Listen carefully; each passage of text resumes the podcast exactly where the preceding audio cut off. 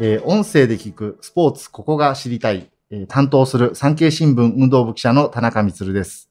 今回は元メジャーリーガーの上原浩二さんや、現在カブスで活躍をされている鈴木誠也さんらをマネジメントされているスポーツバックスの沢井義信社長にスポーツマネジメントについてお話を伺いたいと思います。沢井さん本日はよろしくお願いします。はい、よろしくお願いします。え2回に分けて、えー今回お話を聞いていきたいと思っているんですが、まず沢井さんは、えー社会人になられて、えースポーツマネージメントの世界に入られるんですが、もともとは高校球児であったというふうに伺っています。えー高校時代は1998年夏の甲子園で、京都清少高校のキャプテンとして決勝戦まで勝ち上がられましたよね。 はい。あの懐かしいですね当時の、はい。あの当時どんな感じだったのかちょっと教えてもらえますかそうですね。あのー記憶には残っていらっしゃる方が多いと思うんですけども、はい。あのー対戦相手は、えー松坂大輔、うん。要する横浜高校と、えー決勝で戦いまして、あーまあ、あのーね、なかなかない甲子園決勝戦ノーヒットノーランはでい負けた当時の京都聖書のキャプテンをやってました。なるほど。はい。まあ、ただ、決勝まで行ったというのが、まあ、やっぱり春の時から強かったんですか、チームは。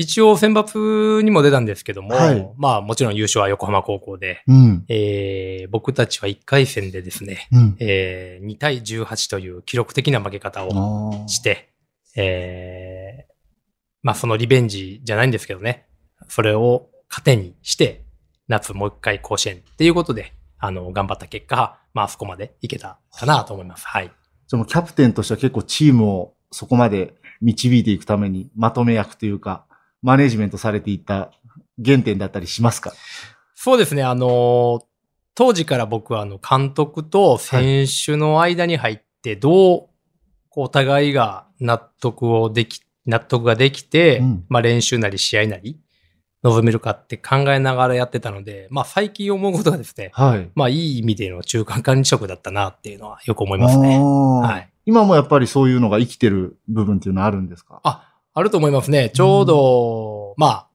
まあ後からその話になっていくと思うんですけども、はいまあアスリートの、スポーツマネジメントの中でもアスリートのマネジメントをメインにやってまして、うんまあアスリートのマネジメントをやるんですけども、その仕事相手先が、まあありますので、はいまあスポンサーなり、ええ。番組とかメディアの取材なりと、はい。まあちょうちょうどその間に入ってね、うん調整を役用することが多いので、まあ生きてるのではないかなと思います。ああ、なるほど。佐井さんは、あの、夏の甲子園で決勝まで行かれたということで、その後、野球との関わりというのはどういうふうに歩んでこられたんでしょうかまあもちろん僕ら僕たちもあの松坂世代と言われてるね、はいいるたくさんプロ野球選手が生まれた、そうですね。はい、あのは世代なので、い。うん。もちろん僕も幼い頃からプロ野球選手という夢がうん。ありましたので、はい。まあ現に戦った選手たちがどんどんプロに行きましたので、はいいつか僕もあの世界に行きたいなとうんいう思いでずっと野球は続けてました。なるほど。大学、社会人と進まれたんですかはい。えっ、と、その後はですね、まあ京都の地元で、えっ、と、同社大学はのい。方に、名門ですよね。ありがとうございます。ね、たくさんのプロも、OB の方もいらっしゃいますし、はいで、あのー今、あの、ソフトバンクじゃなくて、えっと、西武ですね、はい。のコーチをしている、あの、楽天でも監督を務めた平石洋介、はい当時の PL のキャプテンですね。はい。彼と、お大学でチームメイトになりまして、まあ、一緒に、こう、1年から一応出させてもらって、お互い切磋琢磨しながら、あの大うん。学生活も過ごしてきました。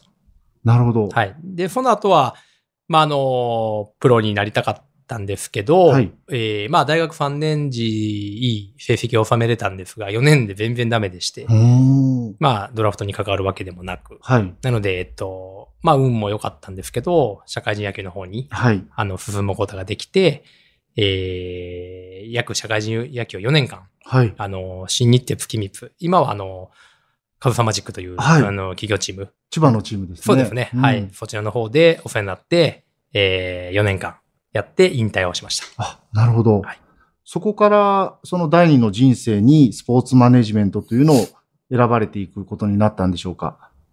そうですね。あのーもともと大学時代も、はい。まあ、京都清少自体があの、進学校だったので、実はあの、レギュラーも全員、レギュラーというか、全員、そ当時は受験で受けて、はい。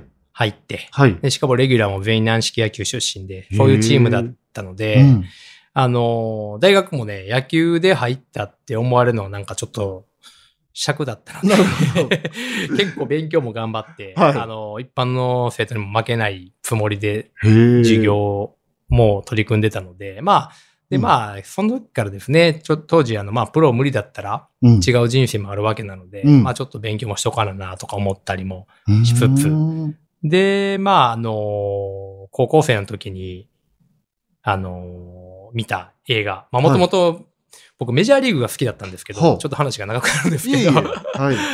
大学4年の時にも僕、メジャーが好きすぎて、あのはいトライアウト向けてるんですよ。あ、そうなんですか。はいへもうえ、。これでダメだったら、まあ、また次の夢を目標を持ってうんと思いつつ、でめあもちろんあのトライアウトダメだ、に日本で行われたメジャーのはい。トライアウトだったんですけども、はいまあダメで、うんで、もう一回日本のプロちゃんともう一回目指したいがしたくて、うんあの、日本の社会人野球に進むんですけど、はい。まあそれぐらいあの、アメリカが好きで、はい。だからずっと映画の、もうずっと見てたので、で、その中でですね、はい高校生の時に、あの、ザ・エージェントっていう、ああ、トム・クルーズの。トム・クルーはズいの。映画を見て、ええ。あ、こういうあの、代理人、要は契約、アスリート、トップアスリートのエージェントはい。っていう仕事があるんだっていうのを、あーその時に、はい、知りましなるほて、で、もし、プロになれなければ、はい。うこういう世界に行きたい。ーん。でじ心の中でちょっと思ってたっていうことですね。はい。ゃあそれをまあ有言実行に移されて、このスポーツマネジメントの世界に入ってこられたということなんですかね。そうですねう。んあの、はい。もちろん会社に残るとか、いろんな選択肢はあったんですけど、はい。まあいろいろ考えていくうちにやっぱりこういう仕事したいなっていう思いがあったので、あの、引退と同時に会社を辞めるっていうことで、はいあ。進みなまるしほた。ど。あの、沢井さんのちょっと経歴なんかを調べさせてもらうとですね、えっ、と、そのえースポーツマネジメントの会社で就職をされて、えーその後、2013年に、えー独立されて今の会社を作られていると思うんですが、前の会社で、えっ、と、マネジメントを担当されていた上原浩二さんも、えっ、と、2013年から引き続きマネジメントをされていると思うんですが、はい。この年、上原さんはレッドソックスでワールドシリーズの胴上げ投手になられましたよね。はい。もう、マネジメントしている立場からすると、ものすごい仕事がオフ、これ、舞い込んできたんじゃないんですか ね。そうですね。 あのまあ、あの、いろいろ前の会社ではい。勉強させてもらいながら、ええ。で、上原さんがメジャーを挑戦する年に、うん。えー僕は担当マネージャーとしておー。一緒に行かせてもらったりして、はいすごく勉強させてもらってですね。はい。まあ、いろんなきっかけがあって、まあ、2013年にちょっと独立することになったんですけども、はいまあ、当時、上原さんはい。も、あの、まあ、沢井と一緒にやるからうんってことで、頑張れよってことでご一緒させていただくことになって、うん。その時にですね、ええーお金なかったんですよ。おー独立した時 独立した時。 はい。あの、大ちょっと、ちょうど当時僕大学にも通ってて、はい。はい、あの、早稲田の早稲田の大学はでいす大学ね。に通はってい。て、まあ、お金ないけど、なんとか夢を。夢を、ええまあ、妻もいたんですけど、はい。まあ、最悪バイトしてもえ頑張るからってことでえ独立させてもらって、え。はい。これ2013何月ぐらいだったんですか、独立は。たまたまなんですよ、会社の設立日がはい8月9日、 8月9日。野球の日や野った球の日。なるほたまたまなんですけど、これ ど。は。はい。で、まあ、なんとかはい。あるお金と、もう一人、あの、萩原智子さん、はい。競泳のはい。方もいらっしゃってくださったので、その方と売り上げとで、なんとか、はい。なんとかはい回し、お金回しながらうん。過ごしてて、はいそしたら、あの、じゃあ上原さんもお金ないんで、ワールドシリーズ行かなきゃ僕もアメリカ行けないな、ぐらいの感じだったんですなるけど、ほど。はい本。当に行かれて、はい。まあ、あの、優勝されたうん。時からう、ん。もう電話が鳴りやまずはあ、それ、お仕事のスポンサーとかそう CM とか。ですね。はあちょうど時差があるので、はい。えー、ワールドシリーズ優勝した翌日のうん。朝がはい。日本の夜だったりするので、はい例えば生出演だったりとか、ああ。もう、なるほど。。はいい。もう僕、プリペイドで携帯持ってたんですけど、そはい。すぐにもうお金が 満額になっちゃって、はでそして日本の携帯にかかってあ。ああ。きまくって、もうすごくお金が。着信 か料かりましたが。はい。そういう覚えがありますね。はあはい。それでもやっぱり、その、どうですか、こう、上原さんが一緒にやろうと言ってくださったからこそ開かれた道でもあるわけですよね。じゃあ、マネジメントの世界っていうのは。そうですね。もう、本当に、上原さんのおかげでう、ん。いろいろ経験をさせていただきましたうし、ん。うん、あの、なかなかできない経験うん。っていうのを、本当にお金では買えないえ経え験は上原さんのおかげでさせていただいたのあで、ーまあでもそこからね、僕あの、上原さんの練習相手もしてたので、 あ、なるほど。今日高校球児ですから、もともと。はい。練習相手した後に、え事務処理してえ、えで、ね、やっぱりオフは、そのさっき言ったように、うんもう仕事がもう、すごくえうん。舞い込んできたので、ただまあ、上原さんは練習絶対吹かない人なので、ああ。空いてるじ時間でうんできるものを調整していくっていう、ちょっとそのああ。調整が大変でしたけども。もうじゃあ沢井さんとしてはもういっぱい仕事も入れたいけれども、でもやっぱりマネジメントしてる側としては、ご本人の意向というか、本人が気持ちよくプレーしながら仕事もできるようにという、そこじゃうまく調整しないと大変だったんじゃないですか。そうですね。まあ、うんね、何が本質の仕事かっていうと、上原さんやっぱり急ですし、もちろんなるほど。僕らの違う仕事、そのテレビとかいろいろ仕事をすると、はい僕たち売り上げが上がりますけど、はい。まあそれがおろそかにしてしまうと本末転倒ですから、あまあ選手のご意向とうんやれる範囲でっていうところで、ー。うん。あの、すごく調整してやってったなっていう思い出がありますね。うんはい。やっぱりでもそこでこう、無理くり仕事入れたりしなかったというのが、上原さんとの信頼関係を、こう、後に築いていくような形にも、ね、なってきたんですか ね。どうなんですかね。 うんまあでも、ご本人のご意向を第一に考えてやってたので、はいまあそのあたりはやりやすさ感じてもらえればなとは思ってましたけど、うんはい。上原さん、その後メジャーで活躍して、最終的には巨人に戻ってこられて、日米通算で100勝、100セーブ、100ホールドという、まあ誰も成し得たことがないようなあことも経験されてましたけども、やっぱり現役終盤っていうのは、上原さんも成績が落ちてきたりとか、大変な時期もあったと思うんですけども、マネジメント会社として、あるいはマネジメントを担当する立場として、はい。そういう時にはどういうふうにこう、選手に寄り添うっていうことを心がけてるんですかそうですね。まあ、あんま心がけてるっていうわけじゃないんですけど、うん結局、活躍してる時っていうのは、たくさんいろんな人がね、やっぱそのメディアの仕事いっぱい来るように、はい。いろんなおつながりだったり、いろんなことで、いろんなことがあると思うんですけど、うんやっぱり辛い時って、うん人もかけ声かけづらいでしょうし、なるほど。はい。っていうのあるんですよね。うんでも、そそれだからこそ一緒によっていうよりかは、もう僕は良かろうが悪かろうが運命共同体と思って仕仕事してるので、はい。だから悪いからこそ、その、できることうん。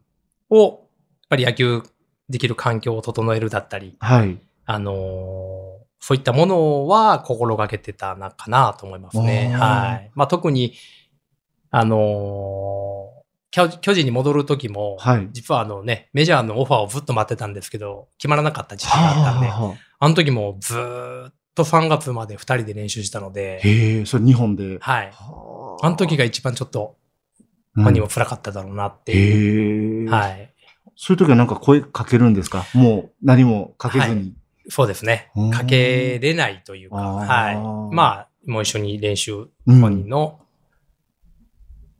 あの、思うようにできるようにって。うんまあやっぱり、ちょっと走りに行く時にも携帯を持って走ってはったんで、ああ、じゃ近あく。に携帯置いてオファーがかかってくるかもしれないっていう、へえ。そういう、本当に日々でしたね。ああ、そうですか。はいまあそういういろんな辛い時期も一緒にずっといて、最終的に、まあ、上原さん、巨人の2シーズン目に引退を決断されるんですが、現役引退の時っていうのは、沢井さんも会見には同席されてたんですかはい。あの、うんもちろんです。まあ、当時はね、あの、もうジャイアンツの選手だったので、うんそういう場を整えたりとか、いろんなことをされたのはジャイアンツさんだったんですけけど、まあ、そうですね。本人、まあ今年、もう数年前からうね、ん今年最後は思ってやってはったので、うん。まあ、いつかは覚悟してましたけど、はい。その時は、まあ本人から、うん。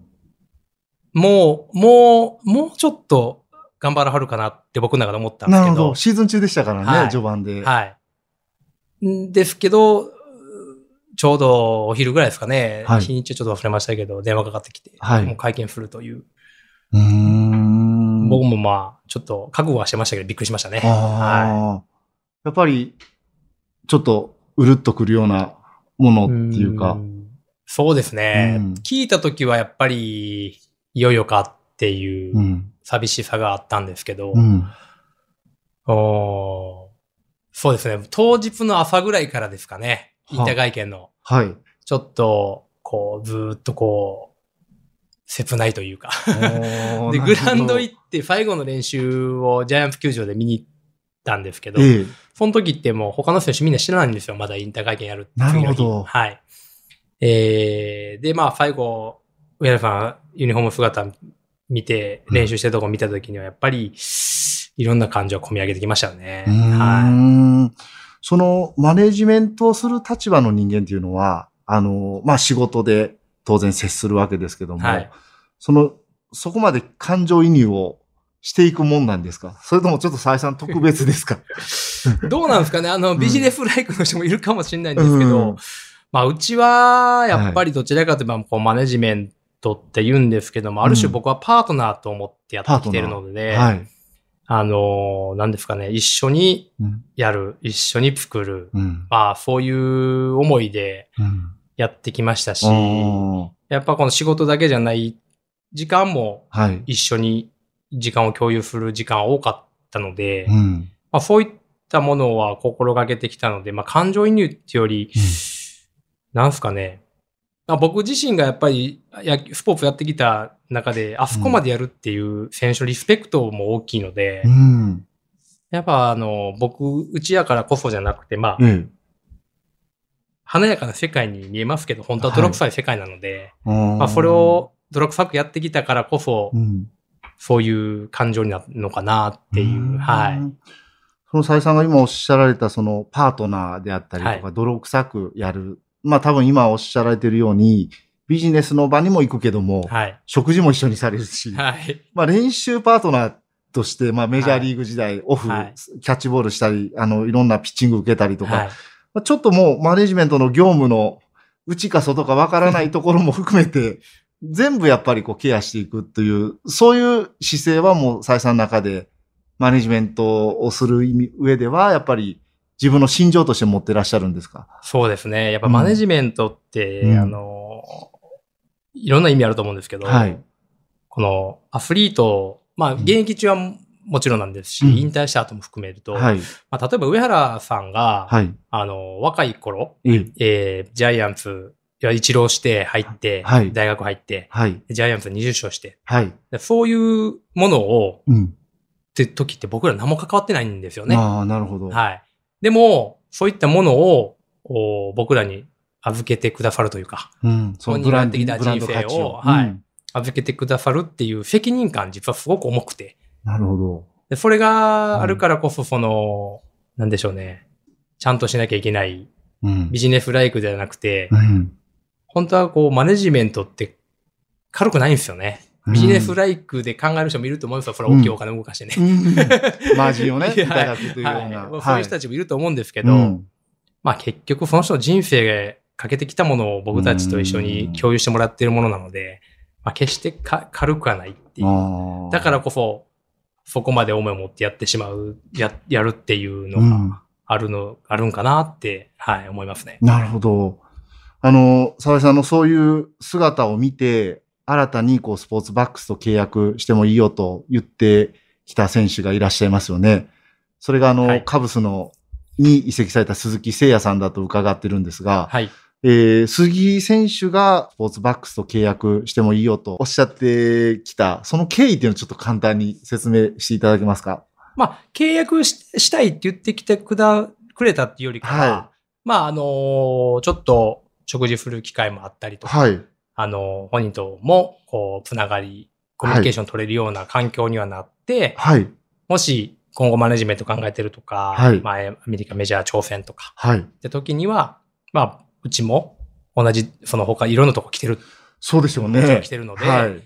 えー土俵に上がったり、僕らも土俵に上がりたい。ああ、なるほど。これは、うん。その時はちゃんと仕事の話聞いてほしいっていうことは、前はい前から言ってたので、はい。はい。そこからですね。は。はいやっぱりこう、沢井さんと上原さんの関係値みたいなものも、あの、鈴木選手が自分をこう、任せたいというところにはあったんですかそんな話ちょっと耳にされたりっていうのいやーはあります直接はちゃんと聞いてないですけど、 あ、いやいやなるほど。あの、まあ、いろんなところから、はい。まあ、あの、まあ、僕が引退、そう上原さんの引退の時に、あの、ね、メディアの方もはい。僕のことを書いてくださった方々もいらっしゃって、なるほど。で、やっぱりその僕が涙した、はい一選手の引退に涙した、うん事。務所の社長が涙した、ええ。っていう、こう、事実をですね、はいやっぱ彼は、あの、まあ、こういうアットホームな、うんあー事務所はなかなかないんじゃないかっていうのをを言ってくれたみたいで。なるほどはじゃあもしかしたらそのあたりも影響した可能性もあるというようなところなんですかねい。。そうですね。なんか自分の言うのもなんなんですあ、いえいえ いえ。はいうーんちょっとあの、今回こはのいスポーツマネジメントの、あの、上原さんとの出会いを中心に伺ってきたんですが、はい。次回はその鈴木誠也さんの、はい。まあ、メジャー1年目の野手としては史上最高額での5年総額100億円を超える大型移籍に、こちらにも沢井さんはサポートのする立場として携わっていらっしゃったと思うんですが、はい。そのあたりについてお話を伺いたいと思います。はい。わかりました。本日はありがとうございました。どうもありがとうございました。